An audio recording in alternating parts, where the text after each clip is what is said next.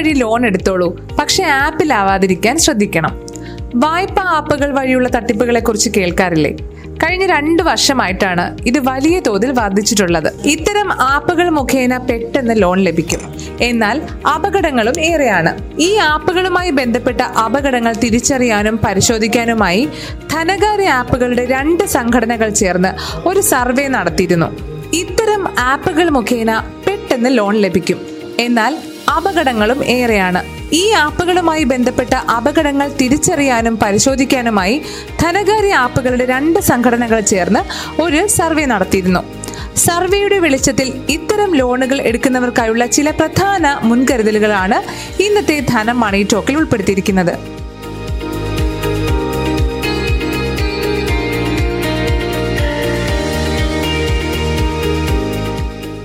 ഇത് ലോണുകളെടുത്ത് ആപ്പിലായവരുടെ അനുഭവങ്ങളിൽ നിന്നുള്ളവ തന്നെയാണ്. ഇക്കാര്യങ്ങൾ നിങ്ങൾക്ക് ഉപകരിക്കും. നമുക്ക് ഇവരുടെ അനുഭവങ്ങൾ വലിയ പാഠമാണെന്നും മനസ്സിലാകും. അവ ഓരോന്നും ശ്രദ്ധിച്ചു കേട്ടോളൂ. സൈബർ തട്ടിപ്പുകളാണ് ഒന്നാമത്തേത്. സൈബർ തട്ടിപ്പും സൈബർ ക്രൈമുമാണ് ഈ മേഖലയിലെ വലിയ അപകട സാധ്യത. ഐഡന്റിറ്റി മോഷണം എന്ന പ്രശ്നം നിലനിൽക്കുന്നുണ്ട്.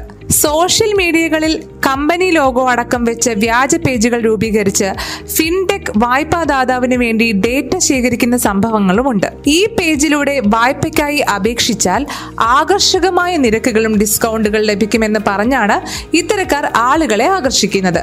ഇത്തരം വ്യാജ പേജുകൾ കണ്ടെത്തുക എന്നത് പ്രയാസകരമാണ്. അതിനാൽ അത്തരം പേജുകളെ ഒന്ന് ശ്രദ്ധിച്ചോളൂ. രണ്ടാമത്തേത് ഡാറ്റ പ്രൈവസിയാണ്.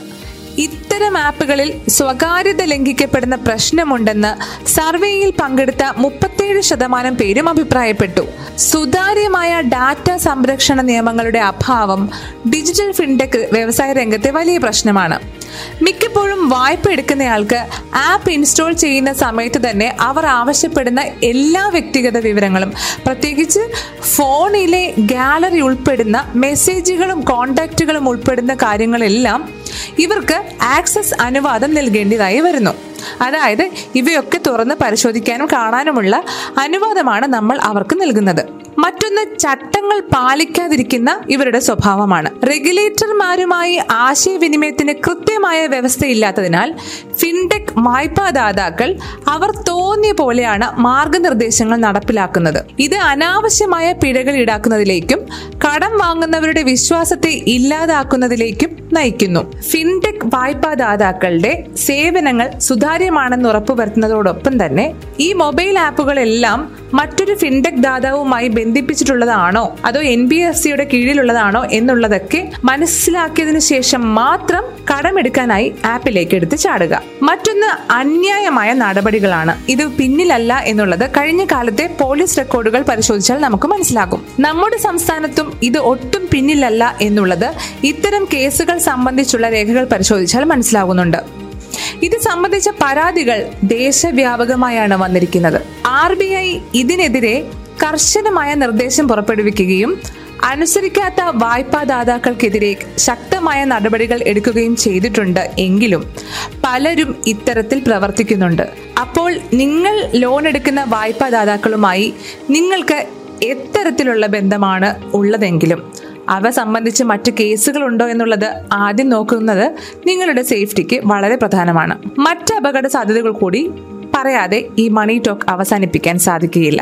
നിയന്ത്രണം, ഡേറ്റ, ബിസിനസ് മോഡൽ എന്നിവയൊക്കെയാണ് മറ്റ് റിസ്ക് ഘടകങ്ങൾ. ഈ അപകടങ്ങളിൽ പെടാതിരിക്കാൻ പണം വായ്പ വാങ്ങുമ്പോൾ നിങ്ങൾ ഏറെ ശ്രദ്ധാലുക്കളായിരിക്കണം. വായ്പാദാതാവിനെ കുറിച്ച് നന്നായി മനസ്സിലാക്കണം. ആർ ബി ഐ രജിസ്റ്റേർഡ് വായ്പാദാതാക്കളിൽ നിന്ന് മാത്രം പണം വാങ്ങാൻ ശ്രദ്ധിക്കുക.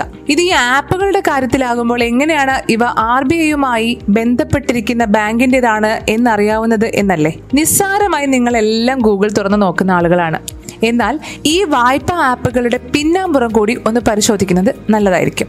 അഥവാ ഗൂഗിൾ തുറന്നു വെച്ച് ഈ വായ്പാദാതാവിൻ്റെ അല്ലെങ്കിൽ മൊബൈൽ ആപ്ലിക്കേഷൻ്റെ പേര് and N B F C or bank എന്ന് നിങ്ങൾ സെർച്ച് ചെയ്യുകയാണെങ്കിൽ നിങ്ങൾക്ക് ഇത് സംബന്ധിച്ച് വിവരങ്ങൾ ലഭിക്കും. ഏത് ചെറു ബാങ്ക് അല്ലെങ്കിൽ പണദാതാവ് അല്ലെങ്കിൽ ധനകാര്യ സ്ഥാപനത്തിന് കീഴിലാണ് ഈ മൊബൈൽ ആപ്പ് പ്രവർത്തിക്കുന്നത് എന്ന് നിങ്ങൾക്ക് ഗൂഗിളിൽ കണ്ടെത്താൻ കഴിയില്ലെങ്കിൽ ഇതിനൊരിക്കലും ഇറങ്ങി പുറപ്പെടരുത്. കൃത്യമായ നിർദ്ദേശങ്ങളോട് പ്രവർത്തിക്കുന്ന, ആർ ബി ഐയുടെ എല്ലാ നിർദ്ദേശങ്ങളും പാലിക്കുന്ന വായ്പാദാതാക്കളിൽ നിന്ന് മാത്രം വായ്പ എടുക്കാൻ ശ്രദ്ധിക്കുക, കരുതിയിരിക്കുക. ഇതോടെ ധന മണി ടോക്ക് പൂർണ്ണമാകുകയാണ്. മറ്റൊരു പേഴ്സണൽ ഫിനാൻസ് വിഷയവുമായി ധന മണി ടോക്ക് അടുത്ത ബുധനാഴ്ച എത്തും. അതുവരെ കാതോർത്തിരിക്കുക. This is Rakhi Parvathi signing off. നന്ദി.